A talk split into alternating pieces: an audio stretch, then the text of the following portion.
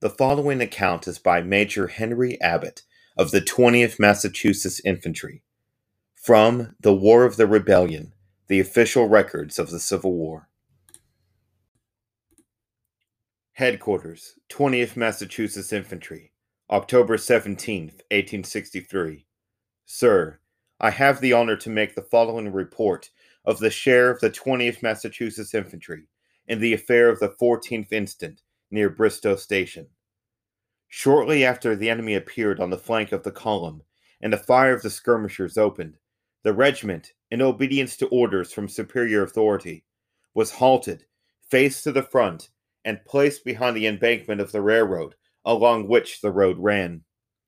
The enemy were soon seen in full, advancing in an oblique line to our position from the right, their left toward us, and their right considerably refused.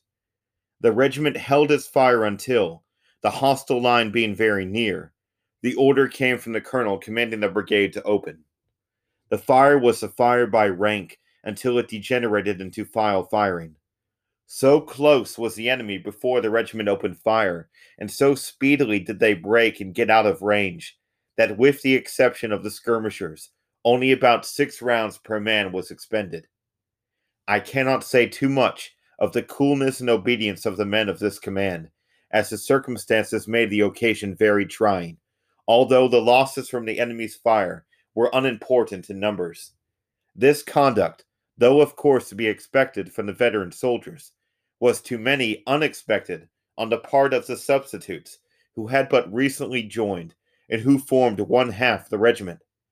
Except that they were rather slow to get up before delivering their fire, they behaved as well as could be wished from old troops.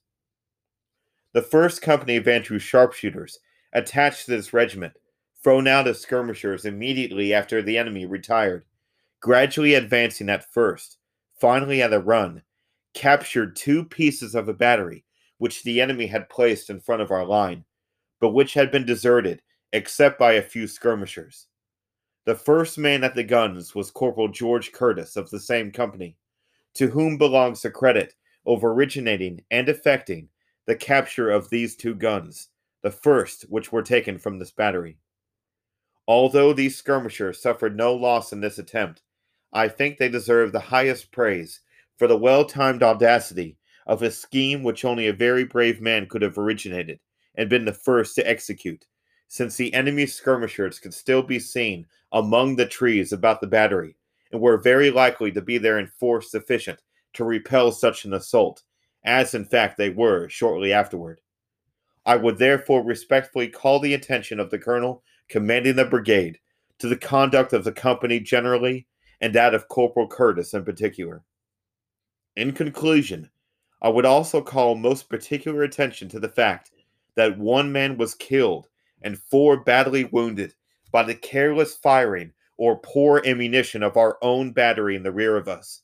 Such a fire from the rear is much more trying than a fire ten times more destructive from the enemy.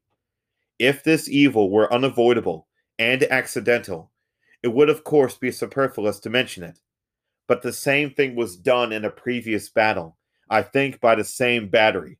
And on occasions, the battery persisted in the same course long after the damage done was properly represented to them, seeming to regard it as a matter of slight importance whether or not the infantry in front, taking the brunt of the fight, lose a few more or less from the fire of our own side in addition to what the enemy inflicted.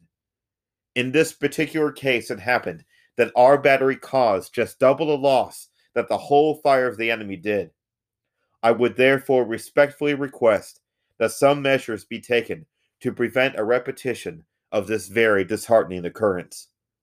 I have the honor to be, respectfully, your obedient servant, H. L. Abbott, Major, 20th Massachusetts Volunteers.